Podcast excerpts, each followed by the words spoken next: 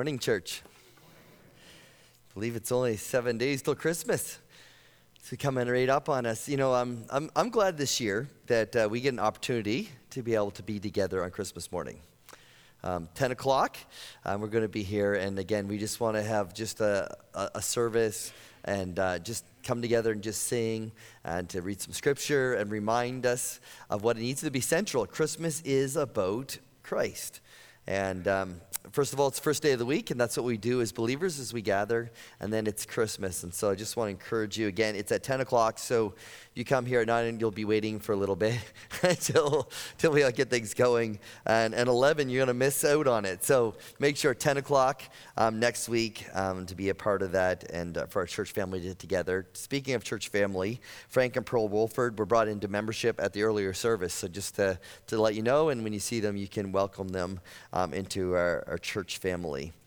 As I think about Christmas, I think about gift giving, and I was hearing, heard about two guys who, uh, one guy ran into the other person, and because uh, he went, went out and bought his wife a beautiful diamond ring. And his friend said, Well, he says, that's really nice, but he said, I, I heard that your wife wanted a brand new SUV for Christmas. And the, uh, the husband said, Well, yeah, he says, Sure, she wanted a brand new SUV, but he said, Where could I find a fake Jeep? And so I don't know if that's what your Christmas giving is like this Christmas or not. But um, this, week, this actually month, we've been looking at the real deal, the real gift. There's nothing imitation about it, there's nothing fake about it. And we've been looking at the gift of a Christ at Christmas from the viewpoint of Isaiah chapter 9. And so if you have your Bibles, turn there. Isaiah chapter 9 and verse 6. Now, Isaiah, if you, um, you know, have been following along, it's at a low point in um, the, the life of Israel. It's at a, a, very dark moment in the life of Israel. Matter of fact, earlier it will say this it says, The people that sat in darkness have seen a great light. And so it was a very discouraging time. We'll talk a little bit more about that um, later on. And he says, Listen, there's hope for us. There's hope for us because a child is going to be born and a son is going to be given. And today we can rejoice is because that hope was not just for Israel. You know, think with me to Luke chapter 2 when the angel appeared to the shepherds and says, Don't fear, I bring you good news of great joy, which is to, say it a little louder, all people. All includes us. And so as we go to Isaiah chapter 9, verse 6, it's a reminder that this is good news not only for Israel in that day, but it's good news for us. Let's read together. It says, For a child will be born for us, a son will be given to us, and the government will be on his shoulders. He will be called Wonderful Counselor, Mighty God, Eternal Father, Prince of Peace. You know, if you, uh, if you think about a low point in, um, in life, you know, in many ways, I think probably we could say today that we are in that same situation if you look out at society. You probably think, well, not much has changed, has it, since uh, this message was given to Israel? In the words of Henry Wadsworth Longfellow, when he said, In despair I bowed my head, there is no peace on earth, I said, for hate is strong, and it mocks the song of peace on earth, goodwill toward men. In the last few years, I mean, it just is. It, it just is terrible the amount of hatred and the amount of antagonism and the amount of just anger that people groups have toward each other, toward racial groups, toward people that don't hold the same values as them. Um, you know, it just, um, it just is an unkind world out there. It's a cruel world. It's a harsh world. And yet, in the midst of darkness, light has come. In the midst of darkness, there's a promise. A baby will be born, a child will be given. And who is this child? Well, first of all, we looked at, as Pastor Dave talked about, he was the mighty counselor. He's the one who his ways are perfect. Then, secondly, we looked at a mighty God that his power is more than enough. And then we come to everlasting Father. And at first glance, this might be a little puzzling to you, and you're like, well, I thought that, you know, the first person of the Trinity was God the Father, and now Jesus is being called the Father. What's this telling me about the Trinity? Is there some sort of confusion here? Are God the Father and God the Son um, the same? And, uh, and no, this isn't a discussion of the nature of God. It's a declaration of what this child will do. the role that he will take. That he will be a father that will not fail. You know, nobody gets confused, and, and, you know when we talk about um, Abraham, the father of faith, or Joseph gets the label father.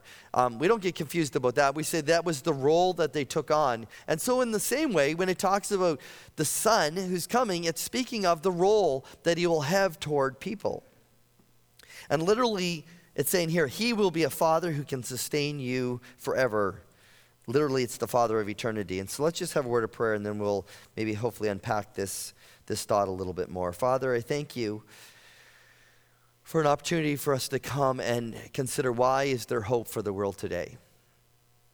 Why, in the midst of brokenness, why, in the midst of just a society that can't get along and can't agree, that is hateful and hating one another, in the words of the New Testament, why is there hope?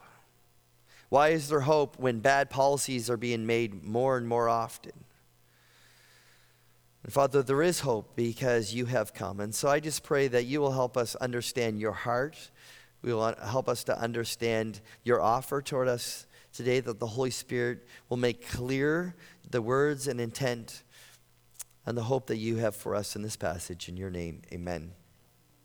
First of all, as I think of the word Father, the Father of eternity, I think of this that, that first of all, that fatherhood was designed to play an integral role in our lives. Fatherhood is designed to be an integral part of our lives. No matter what the experts are saying today, a family is designed to have a father and a mother. So we go right back to the beginning in Genesis. The Bible, God said, Therefore, a man shall leave his father and mother and be joined to his wife, and they shall become one flesh.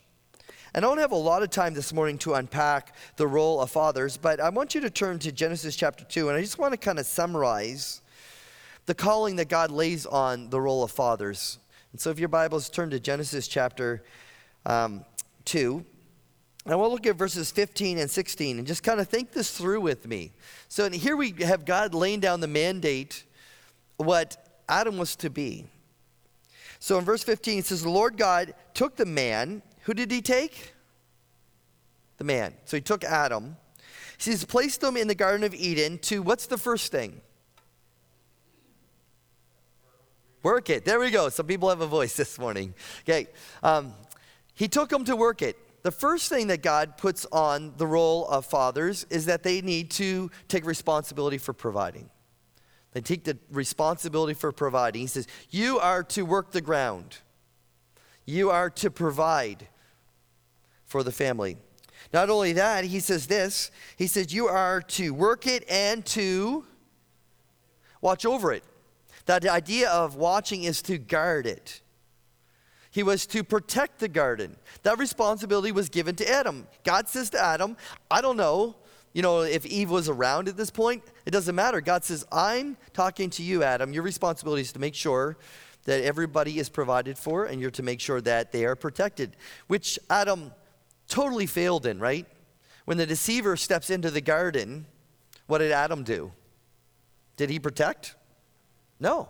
He totally failed on his duty to protect the garden from the deceiver. But that's what God says you are to guard the garden, which is kind of interesting considering it was a perfect world back then. You think God knew what was going to happen, right? Um, in a perfect garden, He says, "Hey, you got, you're the guardian of this garden. Pay attention to that." So, so fathers, first of all, we're designed to, um, we're laid on them the charge to provide, the charge to protect, and then thirdly, God says to him in verse 16, The Lord God commanded the man, You are free to eat from the tree of the, any tree of the garden, but you must not eat from the tree of the knowledge of good and evil, for the day you eat from it, you will surely die. The third thing is he was to be a prophet to his family. He was to speak the words of God. Because God's instruction about the tree was given to who? Adam. And then it was to be communicated to what? The rest of his family. He was to speak the truth, the word of God, to the family. That was the role. That's the role of father. And unfortunately, uh, although we have some great examples of fathers in our world today, because of the sin cursed world, the brokenness of life, we have an absence of fathers. Now, some die, some abandon the family, and some neglect their duties. And sadly, the word father doesn't bring to mind somebody who shepherds, affirms, provides, stays close, and speaks God's truth. Instead, oftentimes it connotes adjectives like distant, aloof, passive, absent, unreliable, selfish, uncaring, and cruel. And even I found among Christian families, far too many children experience emotional indifference and self centered neglect from their dads. And having, having tragic consequences when dads don't step up to the role that God has called them to. Voddie Baucham, in his book, What He Must Be, in page 22, says nearly 75% of fatherless American children will experience poverty before the age of 11, compared to 20% by those raised by two parents. In fact, fatherlessness is the number one cause of poverty in America. Children living in homes where fathers are absent are more, far more likely to be expelled from school. Matter of fact, 71% of high school dropouts are fatherless. They're also more likely to develop emotional or behavioral problems, commit suicide, and fall victim to child abuse or n- neglect. Children in single parent homes are more than twice as likely to commit suicide. Fatherless males are far more likely to become violent criminals the fatherless males represent 70% of the prison population serving long term sentences. And the statistics go on and on. And the Bible, when it wants to say that a society is in a bad spot, it will say things like in Lamentations 5 1 to 3, when he cries out and he says, Remember, O Lord, what has come upon us. Consider and behold our reproach. Our inheritance is turned to strangers, our houses to aliens. We are orphans and fatherless. Like, we're in a bad spot. Our society is falling apart, and fatherlessness is one of the issues. They said there is no fathers that are willing to provide, protect, and point their children to Christ. The God ordained foundational framework, they said, is broken. Now, I want to be clear if you are in this situation or part of this situation this morning, this message is meant to be a message of hope. That's what it was to Isaiah. At that point of Lamentations, they're saying, Our society is ruined, it's wrecked. And he says, Don't worry, there's hope coming. An eternal Father is on his way. There is hope for you. And that's the whole message this morning is that there's hope for anybody who will embrace the Father. And there's another way that Father was used in biblical times and don- donated the leadership of a system. For instance, Joseph was made to be a father of Pharaoh. And if you know the story of Joseph, you know that Joseph was not an Egyptian. Um, he was um, of the, you know, the tribe of Israel, and as it's kind of starting out. Um, but he was an Israelite, not an Egyptian. In Genesis 45 8, um, Joseph will say this Now it was not you who sent me here, but God. And he has made me a father to Pharaoh, the Lord of his entire household, and ruler throughout all the land of Egypt. Why would Joseph say, I became a father to Pharaoh? Well, think through the story this morning. As the famine, the seven year famine was coming on Egypt, who made sure that Pharaoh was fed? Joseph. Who made sure the army was fed and so Pharaoh could be protected? Joseph. Who spoke the words of God to Pharaoh to tell him the truth of what God said about the situation? Joseph. He he was a father to Pharaoh. He did those things for Pharaoh. And in ancient times, the father of a nation was viewed in much the same way. He was the father who was to protect, provide, and to lead those who were under him in the ways of God, in the truth. But here's the problem of humanity. Here's the problem of world history is that we chose a wrong father. I want you to think back to the garden. In the beginning, who provided a garden for food? Who, who planted the garden? God did, right? He provided all that. Um, in the beginning, who gave us instruction for safekeeping? God did. In the beginning, who created a perfectly safe environment? God did. Right? He was a good father. Right? He even provided a wife for Adam. When Adam says, I'm lonely, like there's not a help me for me, God says, Don't worry, I'll take care of it. Brought her in, right? Married her off. He was a good father. But on that fateful day in the garden, when the deceiver, the devil, when he walked in and he tempted Eve, Adam and Eve switched authority. They chose to trust in the counsel and the provision of the serpent over the Creator. And if I can put it really plainly, we exchanged a good father for a delinquent one on that day. That's really what happened. We said, No, I'm not going to trust the good father. I don't think he's really that good. I think the devil will be the good one. I think he's the one we need to listen to and we need to follow. And guess what? If you wonder why our civilization is in such a wreck and ruin, it's because we have a delinquent father that we chose to follow. Who didn't care about protecting, who doesn't care about providing, and definitely does not care about speaking the truth to us. God will put it this way You are of the fa- your father, the devil and you want to carry out your father's desires. He was a murderer from the beginning and does not stand in truth because there's no truth in him. When he tells a lie, he speaks from his own nature because he's a liar and the father of lies. I mean, instead of protecting, what is he? He's seeking to destroy, right? Instead of speaking the truth, what is he? He's going to speak the lies. There's no provision found in the devil. And that decision has had catastrophic consequences for humanity. And if you think back, even in the situation where Isaiah is at the time, I want you to put themselves in his shoes. So, so at the time that Isaiah is writing, um, there's actually Isaiah ministered over the period of four kings. The first one was Uzziah, and then his son Jotham, and then uh, the son Ahaz, and then Hezekiah. And so we haven't got to Hezekiah yet. Right now, we're at the time of Ahaz.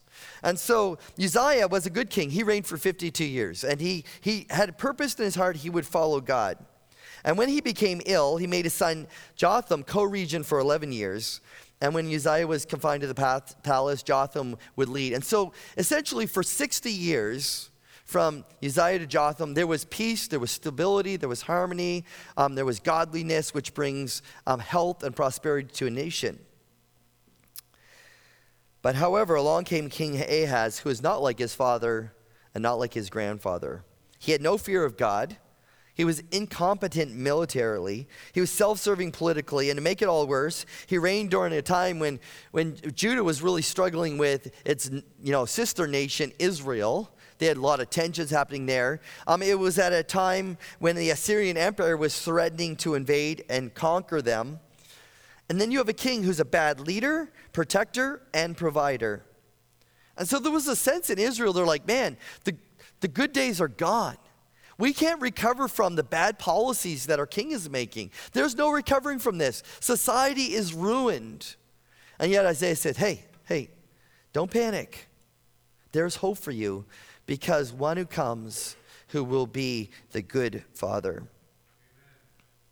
Um, just, just briefly, I want, just want to share, I forgot to mention that I was reading through the first few chapters of Isaiah, and take some time and read it. But in cha- Isaiah chapter 3, verse 7, there was a crisis in leadership. They actually said, you know, we have no good statesmen anymore. Um, you have a great coat you have a nice suit coat. You be our leader. I mean, that's how, how far things had, um, you know, fallen. There was a crisis in materialism. They were just pursuing just things that wouldn't last. There was crisis in addiction in chapter 5, verse 11. There was a crisis in value.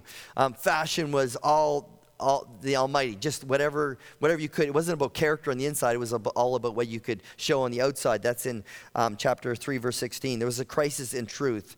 It was full of Eastern soul seeking and meaning in chapter 2, verse 6. And they said, you know what, there's no hope. And, and, but the response comes back from God and say, no, no, there's hope because a father is coming. As I think about this, I think that that matters because my second thought is this fatherlessness is an issue that God cares about. Fatherlessness is an issue that God cares about. According to Bible scholars in the Old Testament, actually, um, during, during the Old Testament times, the word orphan would refer to not somebody who had lost both parents, but a child who had lost his father would also be called an orphan in that, in that time. When we think about orphans, we don't think about it that way. We don't think of, um, you know, just a, a, child who has just lost his dad. But in the, in the Old Testament times, they would be classified as orphans too. And God cares about fatherlessness. Just think through some of these verses, and I just grabbed a, a few of them. Psalm 68 5. God is in his holy dwelling. He is a father of the fatherless and a champion of widows. Psalms 10:14. But you yourself have seen trouble and grief, observing it in order to take the matter into your hand. The helpless one entrust themselves to you. You are a helper of the fatherless. Psalms 146 9. The Lord protects resident aliens and helps the fatherless and the widow, but he frustrates the way of the wicked. And that's why all through the Bible, God says, listen, you care about the fatherless. Why? Because I do. I mean, if you go to James, he says, like, true religion is this, okay? To care for the orphans and the widow in their affliction and to keep yourself unspotted from the world. But he says, listen, if you're going to be the real thing, if you say that you're a follower of Christ, then you have a passion for the fatherless. And I want to make this clear God cares for all fatherless, even those who have rejected him. God cares for all fatherless because in all these verses, did you hear the exception clause? Listen, care for the fatherless. Well, only care for the ones that are making sure and bringing their tithe into the temple. Care for the fatherless, but only the ones, you know what I mean, that are trying to follow the law and the prophets. Is there any exception to that? No, it's like care for the fatherless, period. God cares for the fatherless, even for those like us who rejected him. You see this heart in Jesus when he's speaking to his disciples. Matthew 23 9. So um, the idea is he starts into this, he says this phrase, don't call any. Um, don't call anyone on earth your father, for one is your father, he who is in heaven. And then he'll, in a couple verses down, he'll talk about Jerusalem. And he says, Oh, Jerusalem, Jerusalem, the one who kills the prophet and stones those who sent to her. How often I wanted to gather your children together, as a hen gathers her chicks under her wings, but you were not willing. See, your house is left to you desolate. He said, I'm looking at you and I see a nation that is fatherless because you abandoned the good father and you chose a delinquent father. And he says, I am looking at you, and I said, I'm calling to you. And he says, I want to be that mother hen, you know what I mean, who, who her chicks run to her. I don't know if you've ever seen that. I've, I've raised chicks, uh, hens my whole life. And it's so interesting to see when a hen hatches out um, uh, a hatch of eggs. And and so, if there's any kind of danger, you know, like on a nice summer day, they'll be all the little chicks once they start getting going, they'll be all like going around picking, and then all of a sudden the mother hen will go quack quack or something like that, and and the little guys just go running and they go flying into her. And I've seen like a mother hen actually pick up and walk, and she's had like eight chickens somehow got jammed up in her, and she's actually walking carrying them, and they're safe. And every now and then one will you know fall out and try to hop back in, but she's like, man I'm going to defend you. And if you go to try to get those little chicks from her, she's pecking at you and she's flying at you and she's in quite a little fit. Um, and God says, no, He says, how often I wanted to be that person and say, run to me. I'll be your, I'll be your father. And he said, you would not. Matter of fact, he would say this in Luke 19 when he drew near and saw the city Jerusalem, he wept over it. This is Jesus saying, Would that you even now had known on this day the things that make for peace but now they are hidden from your eyes, for the days will come upon you when your enemies will set up a barricade around you, surround you, hem you in on every side, and tear you down to the ground, and you and your children within you. And they will not leave one stone upon another in you. Now, I mean, no wonder he was weeping because he could see in another, what, 40 years when Titus would walk in and they said the, the, the roads would, would literally be running like knee deep in human blood as he just went through and just destroyed the city. And God says this He said, They will not leave one stone upon another in you because you did not know the time of your visitation. I came to you as a father, I was promised. And He says, You, you rejected me and says, No, I don't want you. But God cares about the fatherless. That's why He went, came to Israel. And that's why He presented Himself to Israel. He says, I want to be a father to you. Here's the good news this morning the child that was born, the son that was given, came to be your father. I like how the Bible puts it. 2 Corinthians 6, 17, 18, God says, Therefore come out from among them and be separate, says the Lord. Do not touch what is unclean, and I will receive you. I will be a father to you, and you shall be my sons and daughters, says the Lord Almighty. Which leads me to my third thought is that father is a role Jesus came to fulfill for you. Father is a role that Jesus came to fulfill for you. There's a very interesting dialogue that happens in John 11 that explains this invitation. And, and, and so, what had happened, the religious leaders had gathered around and they said, We need to kill Jesus. We need to get rid of Jesus. Um, matter of fact, in verse 48, it says, If we let Jesus go on like this, everybody's going to believe in him. And then the high priest stands up and makes this statement. And, and so the Bible actually will, will, will state why he makes this statement. In other words, the high priest makes a statement, but he doesn't realize the statement he's making, but God uses it because he's the high priest to make a prophetic statement about Christ. And so this is how the Bible puts it. verse 50 to 52, John 11, it, the high priest said, It is expedient for us that one man should die for the people, and not that this whole nation should perish. Now he did this not to say on his own authority, but being high priest that year, he prophesied that Jesus would die for the nation, and not for that nation only, but also he would gather together in one the children of God who are scattered abroad. In other words, he's saying, God, he says, came to be the Father, and he came to die on the cross, and so that he could be the Father, not just the Jewish nation, in which he wept over, we talked about, but the nation of all people, just like the angel said in Luke chapter 2 because our sins, our waywardness have separated us from, from Him. But Jesus came and He died in our place. He made it possible for us to enter an amazing relationship again with God. Galatians 3:26 says for you are all sons of God through faith in Jesus Christ. He said the offer is on the table that Father is a role that Jesus came to fulfill for you. That's what Isaiah 9 6 is reminding us. He came to be the eternal Father. Now, that is an amazing offer. You think of the prodigal son, right? Who, who much like, like Adam and Eve, who represents us in the garden, they, they just said, you know what? We have a good father, but no, we want to follow the devil. The prodigal son says, You know what? You've provided all this stuff for me. Now let me have it. I'm going to go do my own thing. Do you remember the Bible says that after he'd wasted his life, he finally comes to his senses and says, What? There's a good father back there. And I'm going to go return to him. And I'm going to go and confess in confession and repentance. But I'm going to return to that father. That is the offer. When he's your father, he is your provider because that's what a father is called to be. He's the perfect father. Philippians 4:19 says, "My God shall supply all your need according to his riches and glory."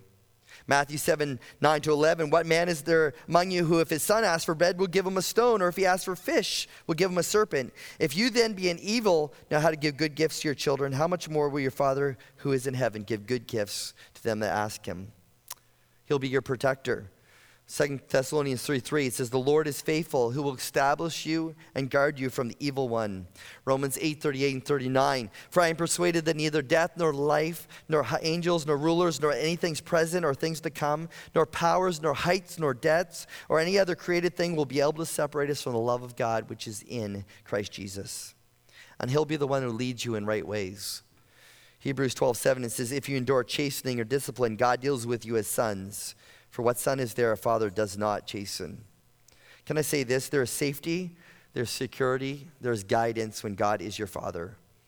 Fatherhood is his design after all, and he is the mighty God. There's a really neat illustration of this with the nation of Israel. If you remember, the nation of Israel had been slaves in Egypt. And so you have the most powerful king of the universe that actually almost thought himself as half deity. He was kind of the representative between God and the people. And so he really thinks of himself as something special. And God tells Moses, You go in and tell Pharaoh to let my people go. Pharaoh thought as Israel as his slaves. But you know, it wasn't the same way for God. God did not say, let my slaves go. Matter of fact, this is the way God will phrase it. And I'll read it in Exodus 4 22 to 23. God says to, to Moses, You will say to Pharaoh, This is what the Lord says Israel is my firstborn son, I told you. Let my son go that he may worship me.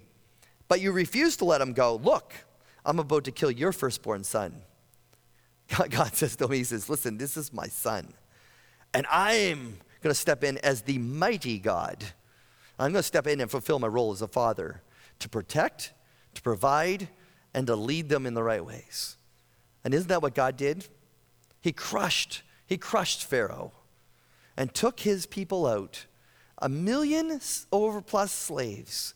And he fed them for 40 years in the wilderness. That's provision, right? They, they, they, God said to them, He says, Listen, I'm going to lead you into a land where you didn't even grow the, you didn't grow the grape, the grape. Like the, everything's there, it's growing, it's, it's like full of food. And you didn't plant it. All you have to do is go in and harvest it. That's provision. He protected them all along the way. Matter of fact, he says, You, you know, I will fight for you. Uh, the, the bees and the hornets, they'll, they'll even fight for you because I'm your father and that's what I do. And he led them, right? The Bible says that as they were going, it was a cloud during the day and a pillar of fire by, by night. He had Aaron, he had Moses that spoke to them the words of God. He says, I am their father and I will be a good father. Besides being a perfect father, here's what makes Jesus, though, so unique. And this is the key phrase it says, He will be the eternal Father. Because the best of fathers in this life, what? Have an expiration date. It's true. That, that we, as much as I maybe desire to be a father in the, the model, uh, in the image of my heavenly father who sets the standard for me, you know, and as good as I may be with the help of God, I can never be a father forever for my boys. That's what's so important for us who live on the sin cursed planet because nobody lives forever in this, on this world. Soon or later, we're going to find our own place in the graveyard. We're not, um, our souls will live forever, and that's why we need an eternal Father. But the best of us are here today and gone tomorrow. And a dead Christ will do us no good, no matter how good he was. Dying men need an undying Christ.